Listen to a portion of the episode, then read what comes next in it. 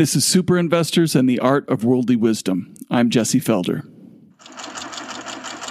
Object to the test! This podcast is brought to you by the Felder Report. When I'm not interviewing one of the most interesting minds in the world of finance, I'm doing a ton of reading and research. I put together some of the best things I find each week into a free Saturday morning email. If you're interested in getting it, just go to thefelderreport.com, click join now right there on the homepage, and you'll be good to go. My guest for this episode is Ben Hunt. This is Ben's second appearance on the podcast. I had the pleasure of first interviewing him a few years ago, and if you're not familiar with his work, I encourage you to go listen to that episode in which he discusses his background and the key concepts he utilizes in analyzing markets. It's not at all necessary, but his framework is truly fascinating, and it'll give you a deeper understanding of what we discuss here. Today, Ben sees a pattern of rapacious behavior in the markets that extends well beyond the world of finance and impacts each one of our lives in very important ways. He also sees a glimmer of hope in how we can overcome it. So, without further ado, please enjoy my conversation with Ben Hunt. Ever wonder why fund managers can't beat the S&P 500? Because they're sheep. And sheep get slaughtered. Ben Hunt, welcome back to the show. Well, it's great to be back, Jesse. I, I appreciate you having me on. You know, I, I was looking back and it was actually, you've been on my show once before. That was five years ago. I can't believe it's crazy? been, I can't believe it's been five years. And that's, In you know, shame. pre-COVID times is for for all that. I mean, it's just uh, Right, right. Yeah. Well, shame on me because you are one of my favorite thinkers, and and as you know, we were kind of discussing before I hit record. This latest piece of yours really um, kind of inspired me to to reach out to you, and and thanks for taking the time. Um, it's titled "The United States of Bed Bath and Beyond," and it ties Yeah. together so many seemingly unrelated things I've been thinking about, puts them into uh, you know much larger context uh, which is one of the things I think you're really good at, Ben. And but thank before before we dive into the piece, I'm just curious to know what you first what first got you thinking about Bed Bath and Beyond specifically. You know, it was a suggestion uh, by my partner, Rusty Guinn. He said, "Hey, you know, you ought to take a look at the stock buybacks that Bed Bath and Beyond did.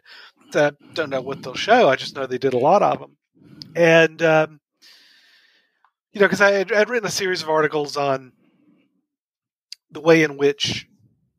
You know, my view, and I think there's a lot of evidence for this, is that that stock buybacks are often used to uh, hide uh, uh, stock-based compensation. Uh, hide in the sense that enormous levels of compensation are given out by a company with one hand, and then those stock grants are sterilized on the other hand with a with a stock buyback.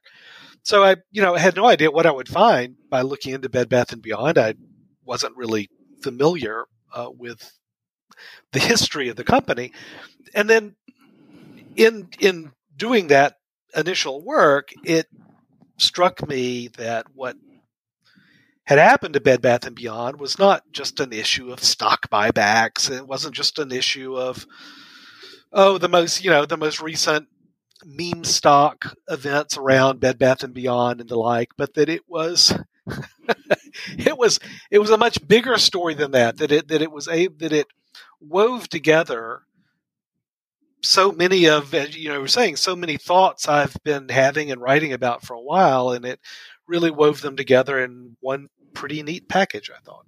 Yeah. Well, this piece specifically hit me for a number of reasons, which, you know, we'll get into, but the, not the least of which was that I was a, actually a big buyer of Bed Bath stock during the COVID crash. Eh, For the sole reason that it looked vulnerable to a short squeeze to me, and and I was playing the bust out, as you put it. So Yep. I was part of the problem without even being aware of it. Uh, so if you would please explain what a bust out is, where the term came from, because I think it's the perfect metaphor in this situation. Sure, sure. No, you know, I've I've I've I've used Godfather references a lot in in, in what I write, and uh, so I was I was really happy to branch out to another uh, mobster franchise here, and uh, that's The Sopranos.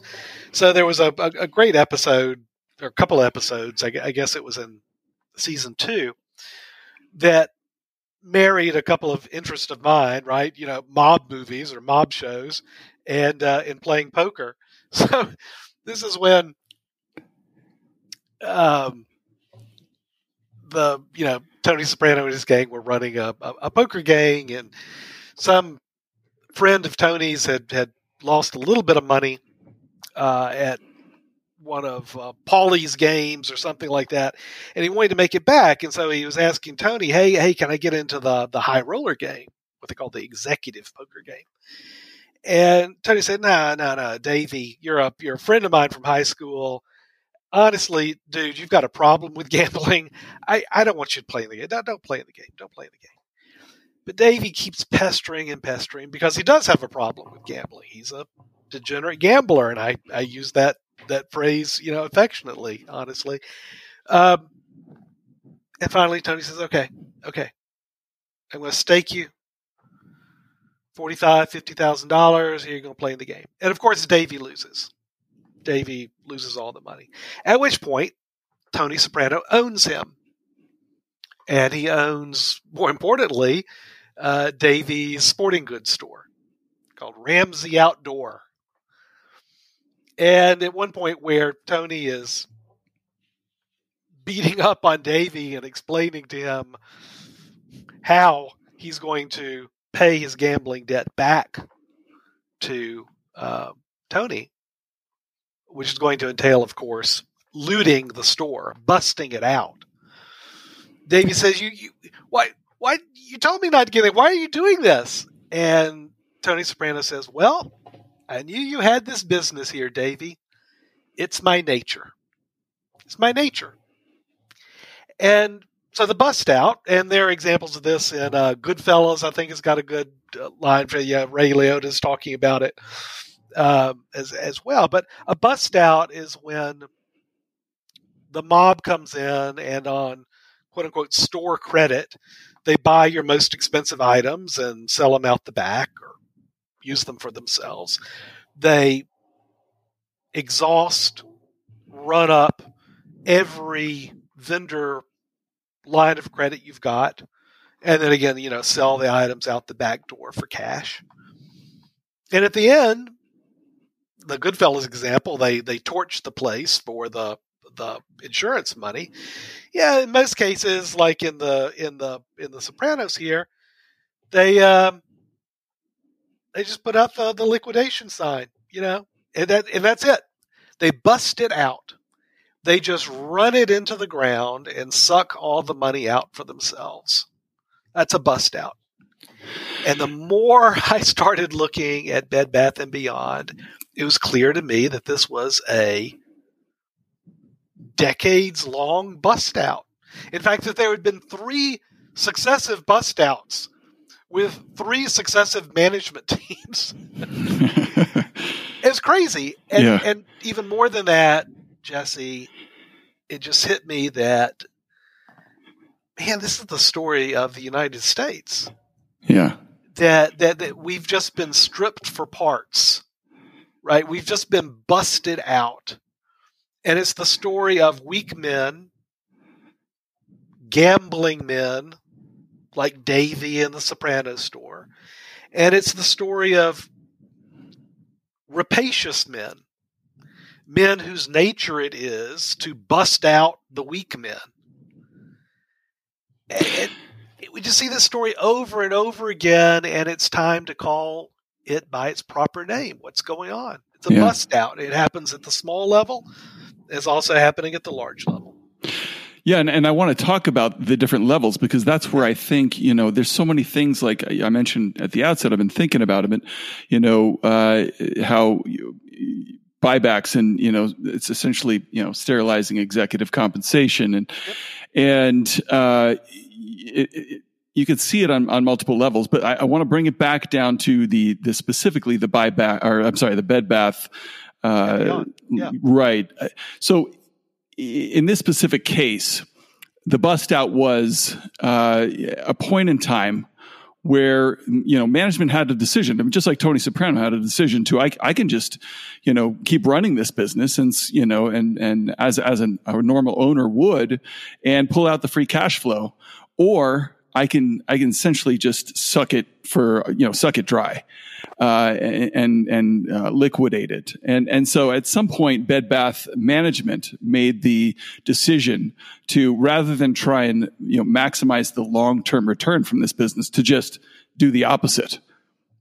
Oh yeah, no, and, and it's uh, like I say, it happened three separate times because you know you've got whatever its peak, it was like an eighteen billion dollar market cap company, you've got you've got a lot of money you got to squeeze out of this orange, right? Right. And and so there there were there were three successive times where the uh, the company was busted out, and each time, uh, I'll say either a stock buyback or a stock sale, the the capital structure of the company was always the way in which the bust out took place. Right. So to your point, bust out number one. I can tell you the exact moment where it germinated. And it was after this is going back. This is going back a decade. Yeah, right? they had a bad 2013 Christmas season. Bad 2013 Christmas season. Now, bad in the sense not really of top line and bottom line, right? So on their on their you know, revenues, on their free cash flow, cash from operations. It was the best year, the best fiscal year, culminating in that Christmas season that Bed Bath and Beyond had ever had. But coming into then 2014, it became clear that it just wasn't sustainable. Right, so you got you got I had a you know some analysts pointing out what by then was kind of clear to everyone, which was that uh, Bed Bath and Beyond had a lot of internal rot. The the stores were tired. The inventory was blah. You know, they did heavy discounting. God, you know, if you're like me, I mean, you've used a lot of Bed Bath and Beyond coupons in your right. Life. And and also, really, in that Christmas season of 2013, it was painfully clear that external competitors were just poised to eat their lunch, right? Amazon in particular, but others others too. And so the, the, stock price took a big hit. So at the at the beginning of 2014, the stock was 80 bucks a share, something like that.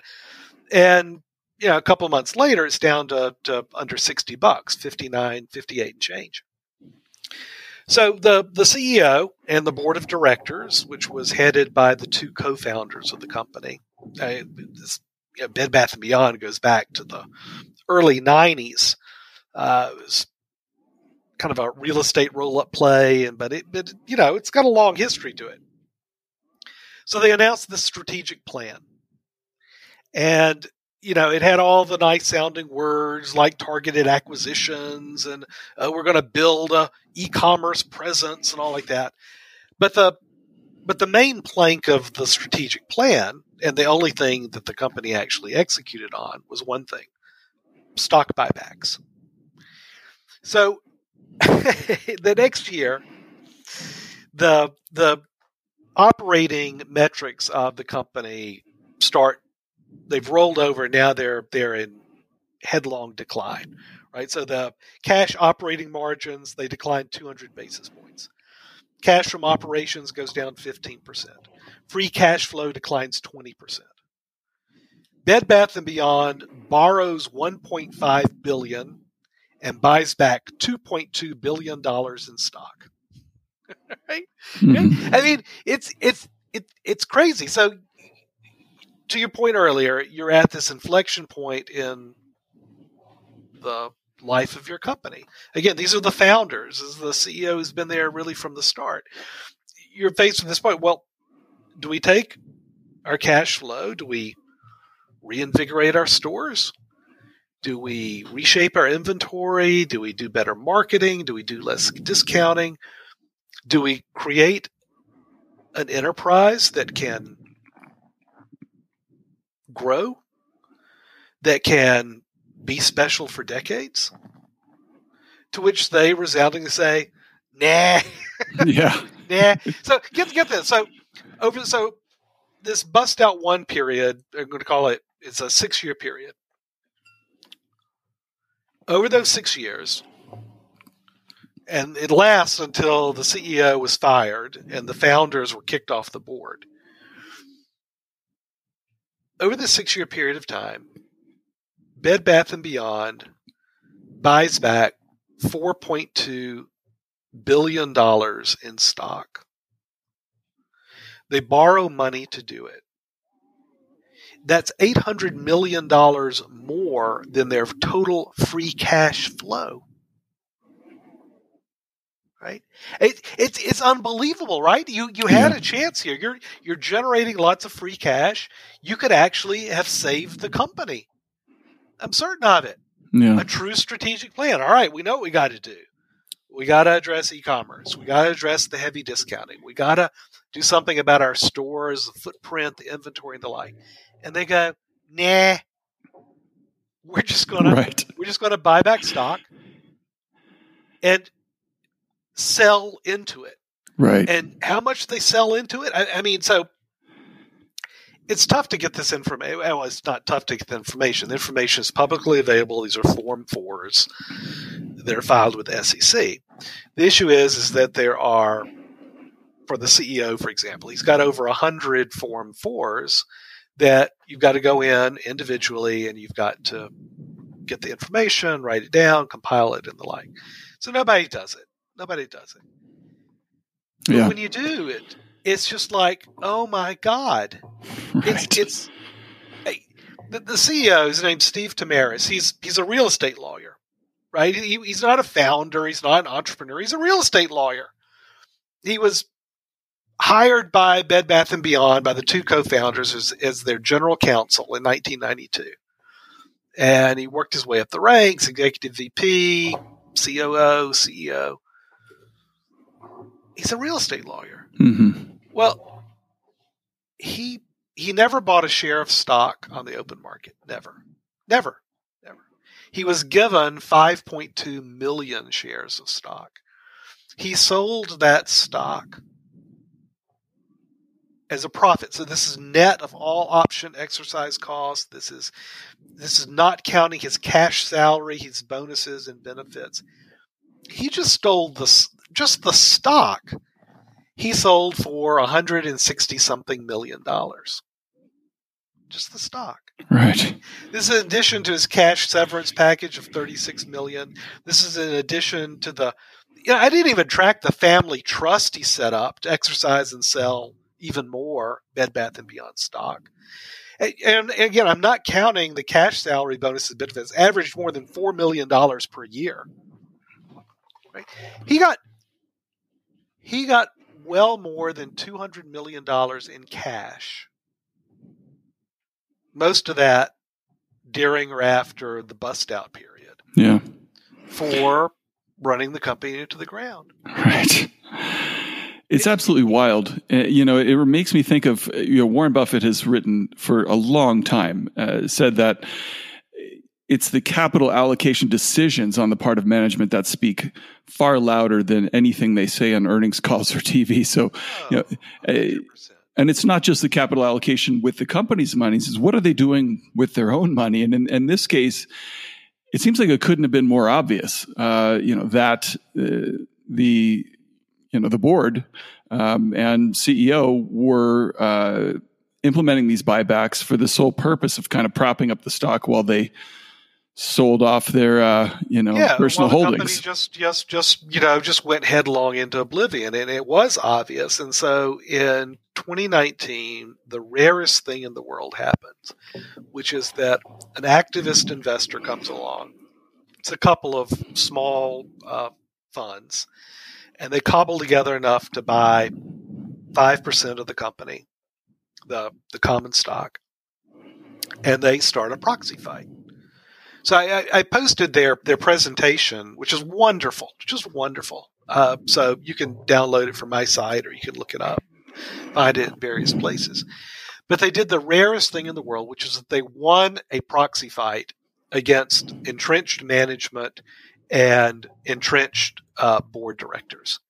Right? I mean, to the point where they fire the CEO, they clean house in management, and they kick out the two co-founders of the company off the board of directors, where they're co-chairmen. Now, I want to say a little bit about the co-founders, right? Because honestly, it doesn't bother me nearly as much when I don't get as worked up Yeah. when founders take a lot of money out of a company. I- mean, because for that matter, if if Bed Bath and Beyond had just remained a private company and the founders decided, I, we're just going to suck it dry, I mean, you know, more power to them, frankly. But that's not what they did. They took it public, they dominated the board, and they used the stock buybacks to prop up the stock price and sell tens of millions of shares into that open market. Each of the co founders sold stock to pocket $300 million. Each. Each. Right? And Yeah. this is in addition to the millions they spent of the public company's money to make all cash acquisitions of retail operations that their sons started. Eh, you know, the most famous was they bought uh, buybuy BABY from one of the co founders' sons for $86 million in cash, which included the retirement of $19 million in debt owed to, wait to it, the co founder's family. Mean, it's just it, it's just the most egregious shit imaginable, and the proxy guys they win the fight. It's amazing, but here's the problem. Uh, before I tell you the problem, they win the proxy fight. They fire the CEO. They do a clean sweep of senior management. They kick the two co-founders, the two co-chairmen of the board, they kick them off the board. They get new board in there, new board members in there. They uh, get another two billion dollars in debt uh, because they're going to. They've got this strategic plan to do all the things that need to get done, revitalizing the stores, online, better acquisitions. You know, everything that should have been done six years before. Now they got cash. They got a new management team. They bring in this guy uh, who was had been at Target, who was the chief merchandising officer at Target. So you know, a big flashy hire, doing everything right. And then Christmas season of 2019 is not so great.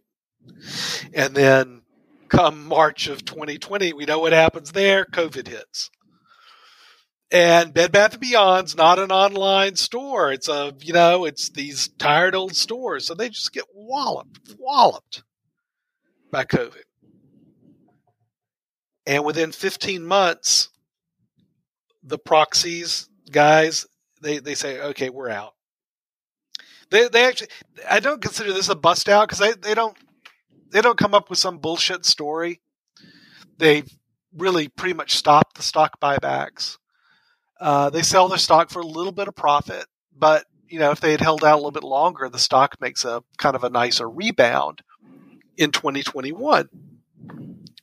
And you know you were talking about maybe buying it as a meme stock. I don't know when you first got interested in it, Jesse, but Actually, I bought it before, you know, leading into the COVID crash as a, a, potential short squeeze. With it was much like GameStop, 100 percent of the float sold short, and Yeah. uh, yeah, and so it was it was kind of a wild situation.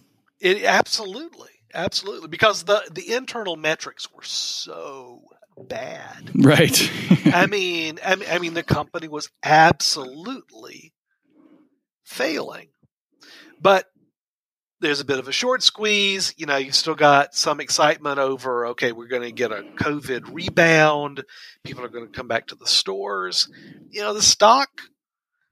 It start of 2021, it starts ticking back up. But internally, it's just a disaster. I mean, the free cash flow 2021 goes negative. Free cash flow goes negative. Um, and I know it's, you know, that it's, you know, a bust out time again because they start back up. They start back up on the stock buybacks. Right? They start back up on the stock buybacks with negative free cash flow. They're losing money. And they bought back six hundred million dollars in stock. Yeah. The CEO, the new CEO, he sells five million dollars worth of stock grants into this renewed stock buyback program. The COO, he sold three and a half million dollars worth of stock into this renewed stock buyback program. And then in comes Ryan Cohen of GameStop fame, right? I mean, you can tell the listeners about Ryan Cohen, I'm sure. Well, yeah. I mean, I'll, I'll leave it to you, but uh, yeah, it, it, once it became a meme stock, it was no longer within my kind of value investing wheelhouse. And to me, it was a cigar butt that that kind of worked out well. But but you know, looking back at it now in in this light, uh, you know, I I was you know complicit in, in the whole bust out process. And no, you weren't. You weren't complicit. You were part of the exit liquidity. Oh. Let's say right, right, right. You you were exit liquidity. You were you were the. And and I say you. I mean, we've all been there, Jesse. Yeah. Well, the stock the stock actually went up. Liquidity. It, it, I mean, the stock went up tenfold in that that short squeeze in in 2021. It was it was part of that whole craziness. And, and so, uh, yeah, you know, I, I also want to, you know, make the distinction too between, you know, about buybacks. I, I just don't want it yeah. to sound like, you know, we're, we're bashing buybacks because, um, you know, they're good and bad buybacks. Like anything, buybacks in 100%. and of themselves aren't necessarily bad.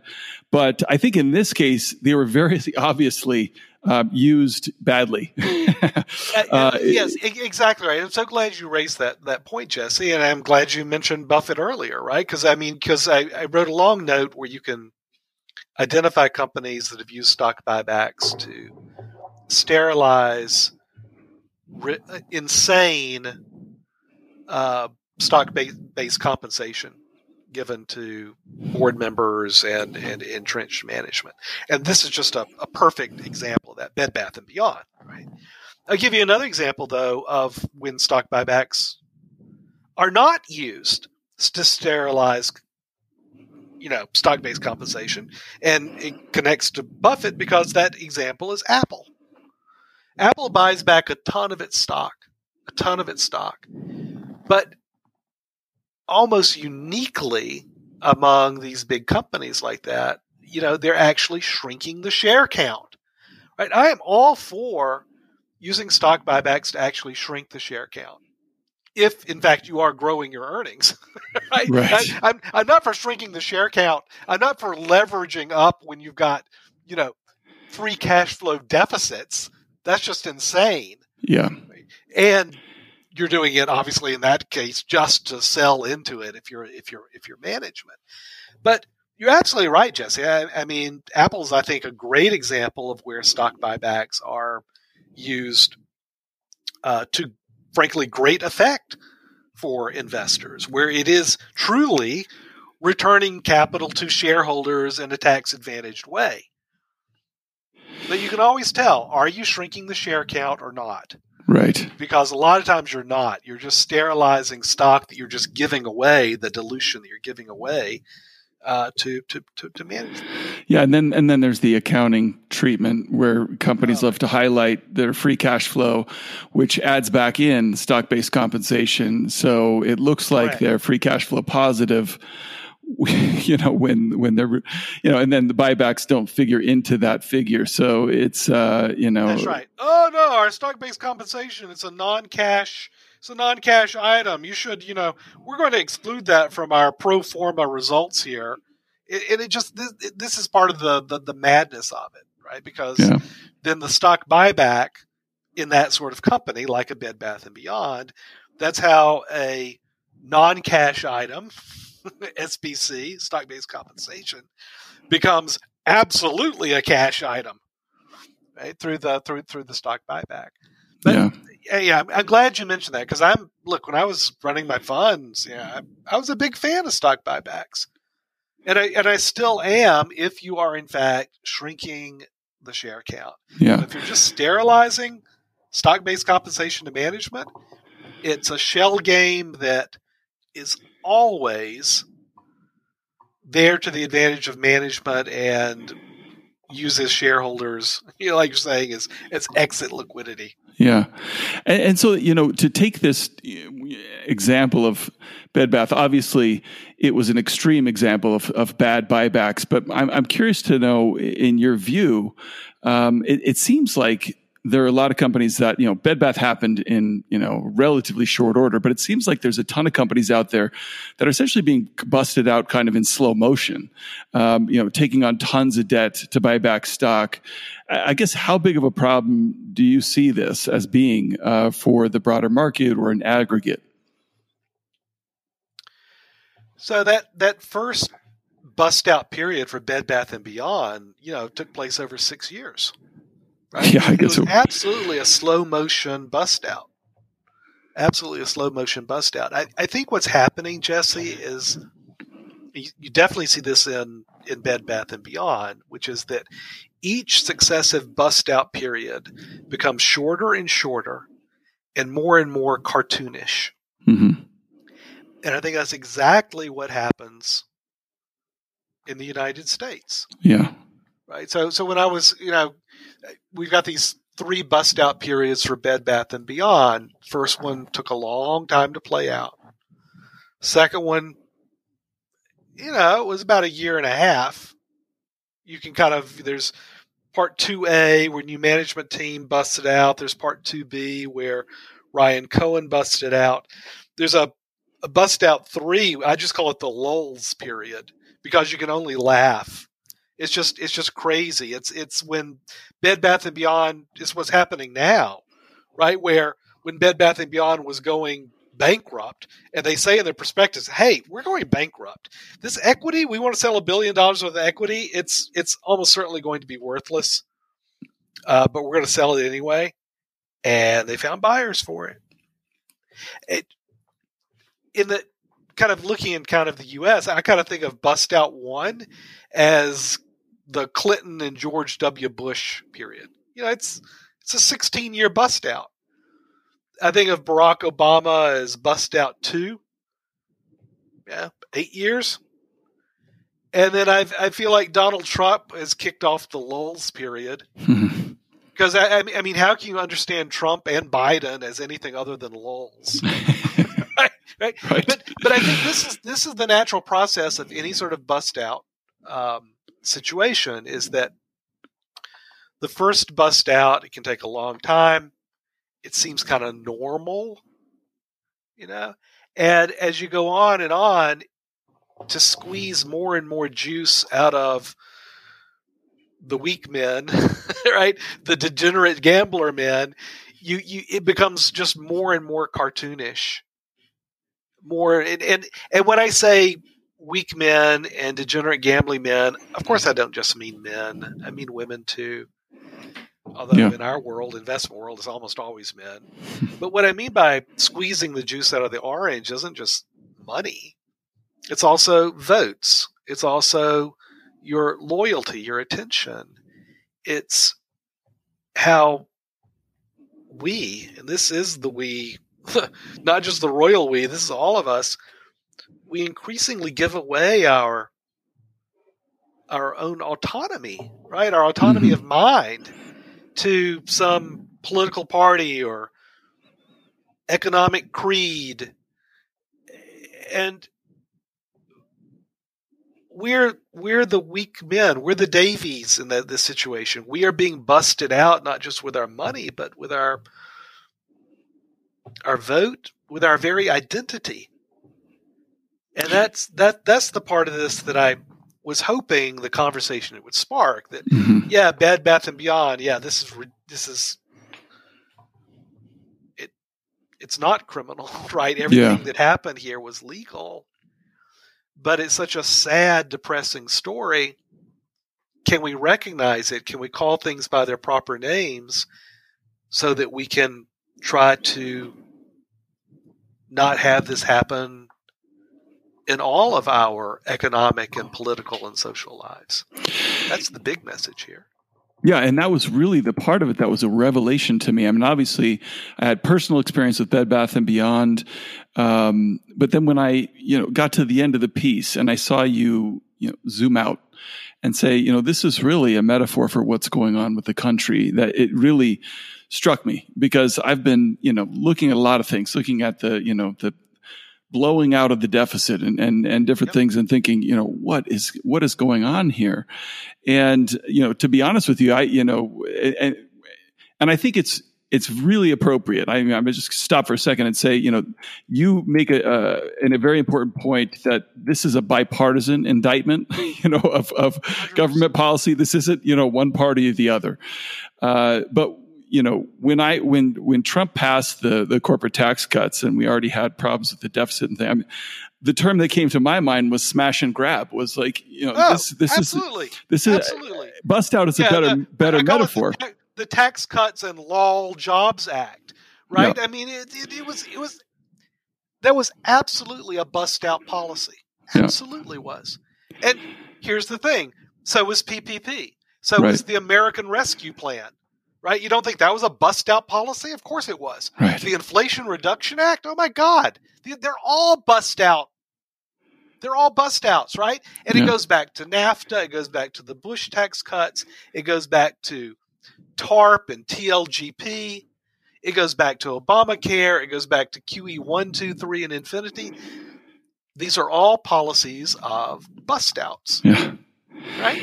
That's what it is. But he, here's one thing that I think is interesting, Jesse, because I, you know, not only I think does the time frame of the bust out effort and policy become shorter and shorter over time, but I you you also see the introduction. You can call them cartoons. They, it, it all becomes much more cartoonish and clownish over time too.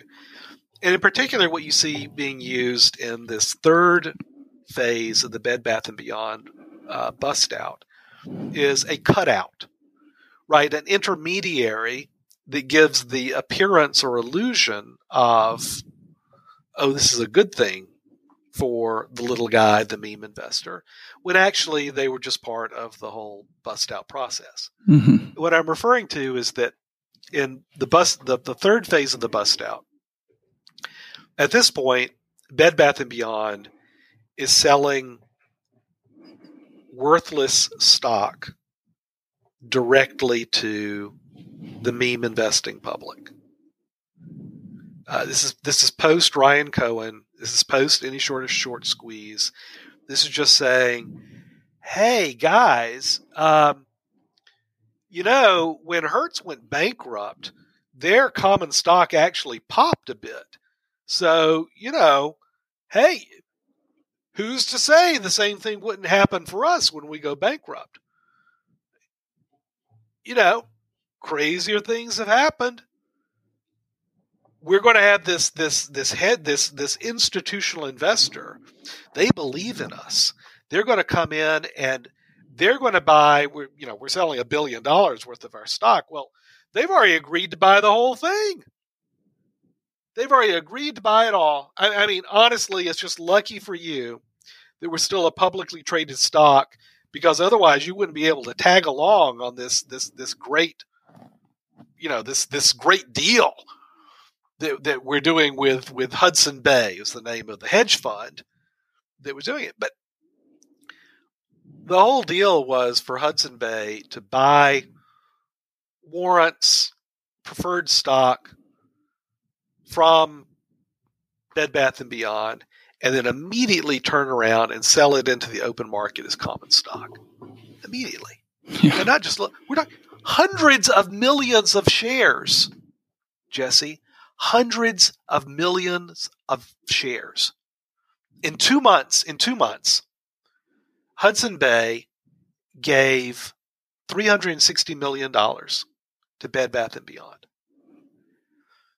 Uh, so that's cash for equity instruments.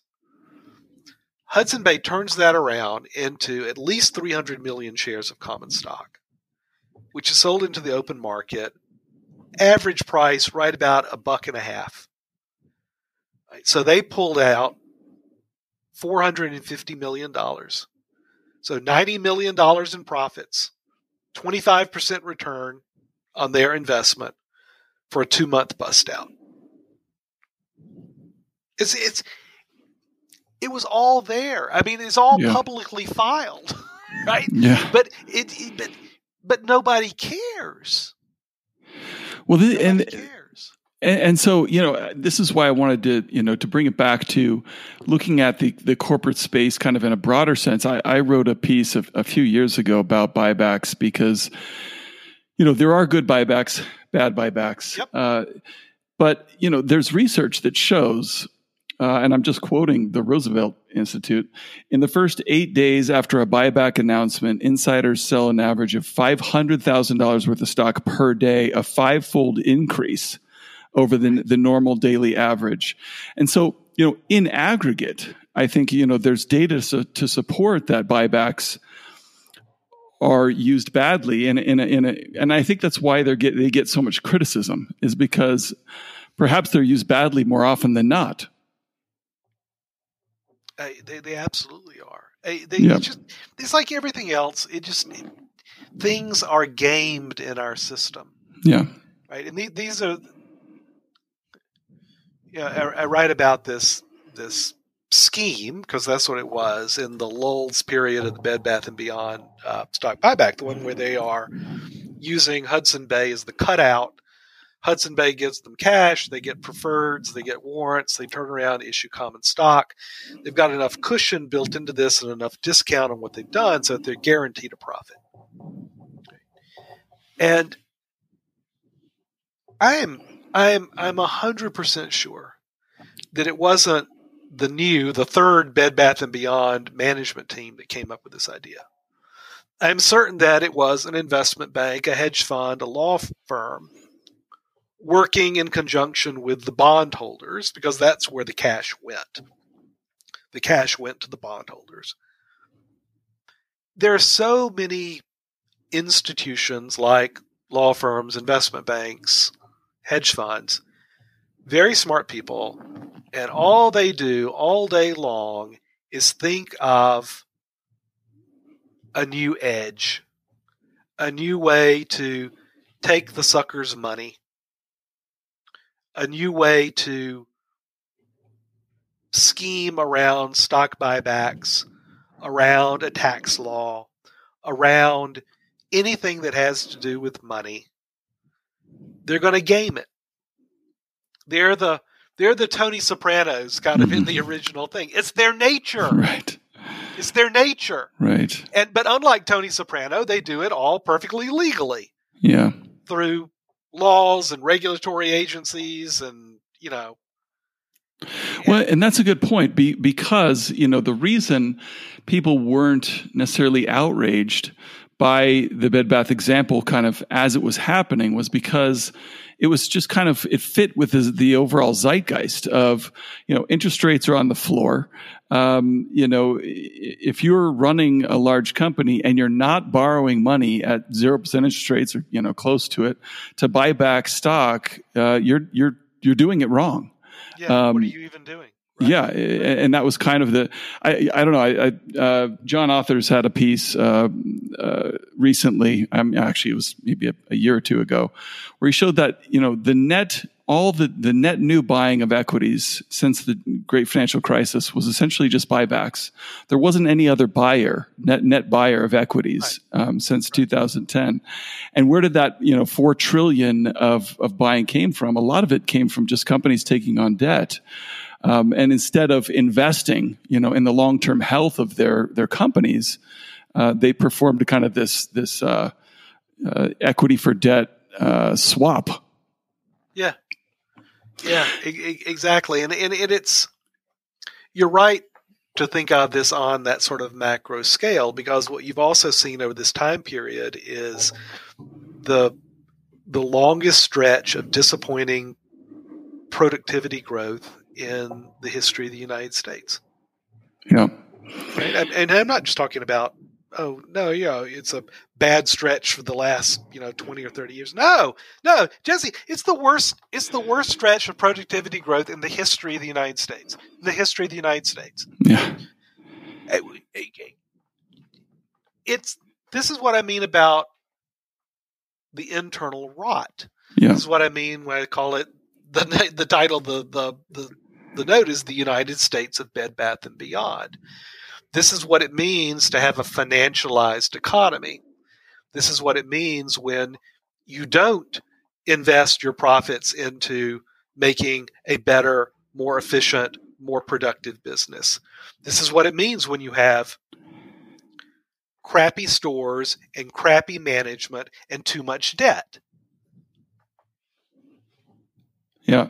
Is well, that you know, absolutely. that- that's Bed Bath and Beyond, but it's also us. right. It's also us. Yeah, and and I kind of make it a hobby. Um, you know, I to uh, Phil Fisher wrote about the scuttlebutt, right? Is kind of you know getting out and and looking at things on the street and kind of see how things are going. And you know, when I go stay in hotels and things, I, you know. I typically stay in Marriott's, and I, I'm uh, regularly astounded at how poor the quality of the hotel is. I'm, I'm not going to ask them to sponsor the podcast anytime soon, obviously, but uh, but you, it's pretty obvious from a lot of different companies, and you know, I think Boeing was another example, and the problems they've had in recent years, where they're investing in this kind of um, and I can't even call it investing. They're engaging in uh, financial shenanigans to to inflate the stock price more than investing in the long term health of the company. And you, I think you could see this even on the aggregate level. You know, John Hussman's post this week shows that you know uh, domestic investment as a share of GDP has been so low since the the great financial crisis. We just haven't been investing in anything, um, and it's been all financialized uh, type of activities wrote wrote a long note about Boeing, right? It, it, it's it's exactly what you're describing is exactly right. It's just a series of managers who have squandered. Let's be honest. I mean, Boeing's a crown jewel of American free enterprise and economy. Boeing is a crown jewel, and it's just been chipped away for it's been stripped for parts.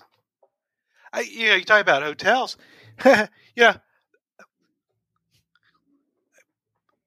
I'm old enough to remember when you know. Oh, you're going to stay at the Hyatt? Oh, wow, that's a nice hotel. Yeah. You know, I mentioned Marriott or you know Hyatt. All these. Oh, that's a boy. That's a nice place to stay. Now it's like, really? Yeah. right. God, is, are you kidding me? I mean, is this a Motel Six? I mean, I mean, Right. it- it's it's it,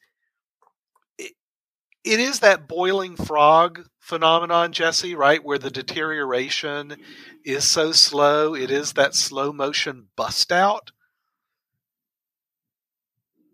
But Yeah. bust out is exactly what it's been. Exactly what it's been. I, I just think that now we're entering a period where the bust out becomes more obvious, more cartoonish, Yeah. um, a lot more use of cutouts and intermediaries, a lot more use of story and narrative, but all all designed to hide just one more effort to take more money from us saps. Yeah. And when you, you know, to, to bring it back to, so, you know, when you look at these companies and you see it at a corporate level, I, you know, I think that's, that's kind of step one for investors to kind of w- watch the capital allocation decisions because they're everything. They're everything. And if companies aren't investing in their future, you know, there's only one way they're, you know, they're, they're, they're going. And, but, w- but when you talk about, you know, stripping a company for parts, that's one thing you can say, okay, I'm just going to kind of avoid that company. But when you see our country being stripped for parts, and you, and you start to recognize a lot of these policies. I mentioned the Trump tax cuts, but you also look at you, you know you mentioned Obamacare, and you look at United Healthcare stock prices up twenty fold since Obamacare was introduced, and you and you look at it and you go that was essentially policy to, you know, government policy to inflate the profits of you know pr- a private enterprise and at the expense of us. Uh, and a lot of these things work that way. And it's, it's so.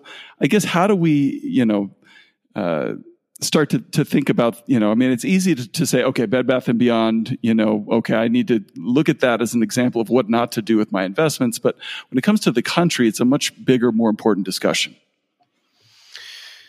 It is, uh, and it's so pervasive. I, I hardly know where to start. I, I, I get frustrated when people say, "Oh, well, you don't like the policies of that company." Well, you know, you know, nobody, you don't have to invest in it, right? right. Yeah. And and I say, yeah, and and so what? I, I mean, I. I kind of do, right? Because you know, a company like Boeing or you know, all these companies we're talking the, the the large companies we're talking about is like, well, I, I, I, I don't think that's the answer, right? To just to com- keep on narrowing down the appropriate, you know, playing field for for someone who wants to play an honest game, and and to your point about the country, well there's no place to go. I mean, this it's the entire playing field. It's everything. Yeah. And yeah. Well, so to, I wrestle with this a lot, Jesse. About you know what what does one do? Yeah. It's, it's like the it's like the old line about the guys in the old west. They're playing the game of poker, and new guy comes in and sees obviously the the, the dealer's cheating. He says, "Guys, what are you doing? Why are you why are you the guy's cheating. And they go, yeah, I know, but it's the only game in town. right? It's yeah. the only game in town. We're so hooked, we're so addicted to thinking that, oh, well, I've got to be these public markets. That's that's how we we have to what I say in the in the in the note is that when you give up your identity, when you give yourself over to the political party or the economic creed that cheats you. You, you give up your identity, and all that's left for you, all that's left for the weak man at the end is the action. That's all that's left. You say, "Oh, come on, get just let me let me play another round.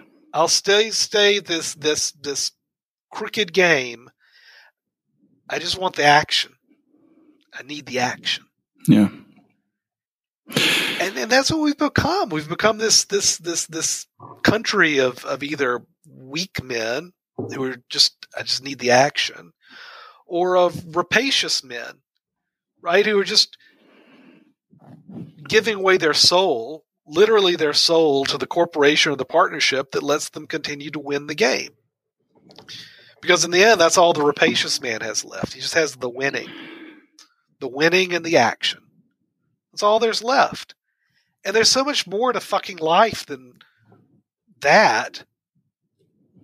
But it, you, you, we're not going to change this, I really don't think, from the top down. I mean, there's no law you're going to pass that says, oh, no, you can't be you can't be a grown man and make bad decisions. We're going to outlaw that. That that law is worse than anything that came before. Then whatever the law is, is going to get edged by more of the Tony Soprano wannabes. Yeah. It's, well, it's, it's got to come from the bottom up, Jesse. It does. Yeah. Well, I, I, will say that, you know, I think when you look at in aggregate the way that buybacks work and the way that insider trading happens around buybacks, it's pretty clear that it's hard to make the case that insiders don't use buybacks in aggregate to, uh, you know, uh, offload shares. I mean, the, the, the numbers are just there. And so you can start to see why buybacks were outlawed and, and, you know, even when buybacks were illegal, uh, you know, companies were able to, uh, you know, engage in, um, you know, a tender offer. You know, we're, we're going to buy back X amount of stock and, yeah. and go ahead and tender your shares and we'll buy them back from you in a much more above board way. Uh, right. You know, instead of just kind of be uh, operating in the market and kind of not knowing when they're buying, not buying. And I think it would be easy to go back to, okay, tender offers are fine. And, but insiders can't trade during that period you know that would be i think an easy fix yeah and, and in fact some of the the new policies are looking kind of just at that that mm-hmm. which make it so that it's very difficult for uh, management c level management to sell their shares whenever there is a, a, a stock buyback you know in in operation yeah and I, and I applaud that I, yeah. I think a really good kind of basic thing that you can can that can make a difference, right? I think the other thing can make a difference is actually there's some very simple changes you can make in, and this gets complicated. The consolidated statement of shareholder um, uh, equity, where right now every company is allowed to report the shares that are bought back, the shares that are bought back to give a tax treatment, tax break for management. All these things, every every company reports them differently, uh, and we could easily standardize that so that you could actually tag it and it shows up on Bloomberg. Right, right now, all you if you're interested in this stuff and you just go to Bloomberg or one of these things, all you see is the non-cash stock-based compensation. And what you really have to look for is, again, in the stock buybacks, looking at the shares that are actually sterilized. Right. How is that conversion taking place into actual cash? You can track it. It's just that it's not standardized, so nobody does. Yeah. So anyway, yeah, Yeah. I think there are, you know, my favorite phrase, common sense reforms Right. that actually make this more visible. Because once you see it, I think it, you know, seeing is believing. Once you see it, then behavior stops. I don't know what to do though, Jesse, about the larger picture of the bust out in the country. Yeah. Well, that's what I was going to ask you about next because I, I, I really like your thoughts on, I, you know, to me, I'm seeing a, a growing chorus of, um, you know, really smart, uh, important people in the world of finance kind of warning about where, you know, we're headed uh, from a financial standpoint. Uh, know, whether it's Stan Druckenmiller, you know, I guess Ray Dalio put out a piece last week where you know, he, he literally said we're approaching the tipping point where the amount of debt sold by the government is greater than the demand for it. Um, you know, putting the central bank in an untenable position. Uh, it seems like we're getting closer to the time where a lot of these bust out policies at a federal level are, you know, beginning to become a problem. Uh, you know, in terms of being able to finance the deficit. I mean, there, if there's not enough demand for the debt we have to sell, um, you know, we could get into a real uh, inflation problem at that point if the Fed decides to monetize it. So, uh, do you think we're headed for some type of like a, uh, I mean, for for lack of a better term, a debt crisis that would uh, play catalyst for people to start thinking about these things and addressing these issues? No, no, I really don't. I wish I did. Yeah. and, and I'm sorry about it, but I don't. I, you know, the there is so much liquidity out there, Jesse, right? And and the, the, the crowding out effect is a real thing. Crowding out effect meaning that you know that to the degree that the U.S. government sops up people's investment dollars, uh, it crowds out corporations who would borrow that money and put it to more productive use. Right. Well, this is part of the problem, right? For the last 15 years, there's been so much money available that companies haven't been crowded out. They've had, or at least public companies haven't been crowded out. I think private companies have. Lots of them have been crowded out. It's harder than ever, I'd say, for a small to medium business, right, to get up to get capital and a loan. But I don't think there's a ever going to be a shortage of demand. It's not in my lifetime for U.S. government debt or major corporate debt. There's just too much money out there in the world sloshing around to have that be the catalyst for a crisis. Now that said, that said, I I absolutely think a hard rain's going to fall. I absolutely do. I don't think that's the the catalyst what you're describing, but I I see it happening. And Jesse, this is this is the this is the hardest thing to wrestle with, I think. If you're responsible for other people's money, or um, if you're a fiduciary, because you can see something like this coming. Like I said, I don't think that's the catalyst. I don't, I don't think that debt, that sort of debt crisis, is the catalyst. But I can see a lot of other catalysts Yeah. uh, domestic political crises, international political crises. yes, absolutely. There's a slow motion bank run happening in the United States. I think that can be a, a really incredibly damaging uh, crisis. Yeah. Well, what do you do though, Jesse? Yeah. Because if you're if you're responsible for other people's money, if you try to position yourself for that sort of crisis, until the crisis actually happens, you're just wrong. Right. Yeah. You're just you're just wrong. I mean, it's an incredibly negative carry position to put on. Right? I, I, how do you not get fired by your client until you're right? In which case, if when you're right, there's a good possibility that whatever you know positioning you put on, whatever hedges you put on, it may not matter. Sure. I, I, I I'm I am I am so torn on this, Jesse. I don't know what to do. Yeah, I really don't know what to do. No, and, and I wasn't even, I guess, talking about it from a from an investment standpoint. I was just thinking in the in the larger sense of, uh, you know. It, obviously the, the Fed has been a source of demand for treasuries for, you know, since the financial crisis. Um, they've, you know, become a source of supply more recently. Yep. And you know, now that the deficit is, is widening again, and, and it's literally, I mean, it, it didn't even, uh, it narrowed to the point uh, that would mark, you know, the, the, the widest point of a previous recession. And so, you know, it, it's trending in the wrong direction. We're obviously going to have to sell a ton of more debt in the, in the coming years. And if inflation remains a problem, the Fed might not be able to to you know step into that uh, and and void and represent the demand that it has for for treasuries. So, you know, just from that standpoint, I'm I'm looking at it from a potential supply demand mismatch. But you're absolutely right. If we get to that point, the Fed will have to step in and implement yield curve control or something because they just can't simply let rates do what they want to do in a market environment that's, right. that's that's out of you know out of whack. So, um, amen, brother.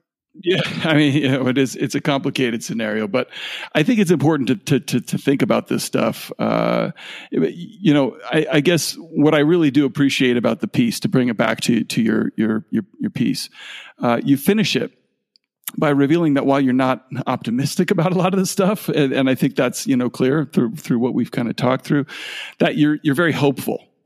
Um, and I guess in that vein, not not in a you know uh, structural reform or anything, but I guess how do we move beyond this bust out um, kind of zeitgeist and uh, get back to real business at every level?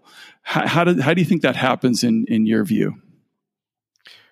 We make personal decisions to not be weak, and we make personal decisions not to be rapacious. It's both as simple and as hard as that, Jesse. And to hold politicians accountable to the same standard. yeah, of course. Yeah, to to and, and and frankly, for me, that just means kind of withdrawing. Yeah, honestly, right. I, I, I mean, it it's it is such a clown show. Like I say, it's a lulls period. Right. I just, I, I, I Jesse, I'm a believer in the power of generative AI. I'm a I'm a pow, I'm a believer. I am hopeful in the power of human ingenuity. I really am. That's my faith. It's the way I want to live my life is believing that there's an up and to the right arrow for humanity. Yeah. And I, I that that's the source of my hope. It's it's a faith. It's a secular faith. But it it it the most important revolutions don't come from marching in the streets. The most important revolutions happen in eh, each person's heart. Right? And and, and when I say that the way out of this is to make a decision not to be a weak man, when I say that the way out of this is to make a decision, a personal decision, not to be a rapacious man, I really mean it. Yeah. I really mean it. I think that's what gives us hope. I'm also not optimistic, right. but but but but that is the source of my hope. Yeah.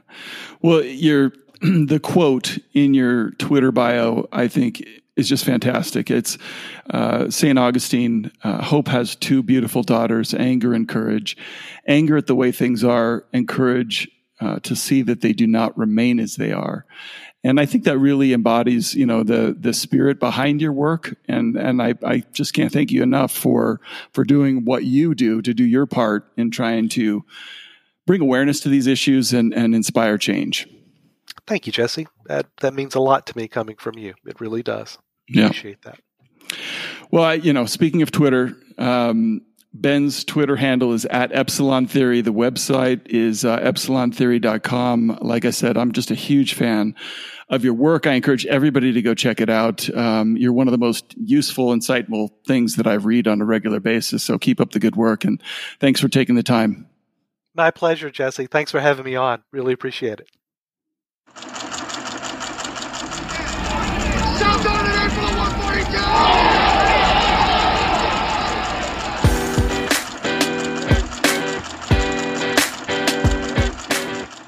And that does it for another episode of Super Investors and the Art of Worldly Wisdom. As always, you can find notes and links related to this episode at thefelderreport.com. Thank you for listening, and until next time, buy low, sell high.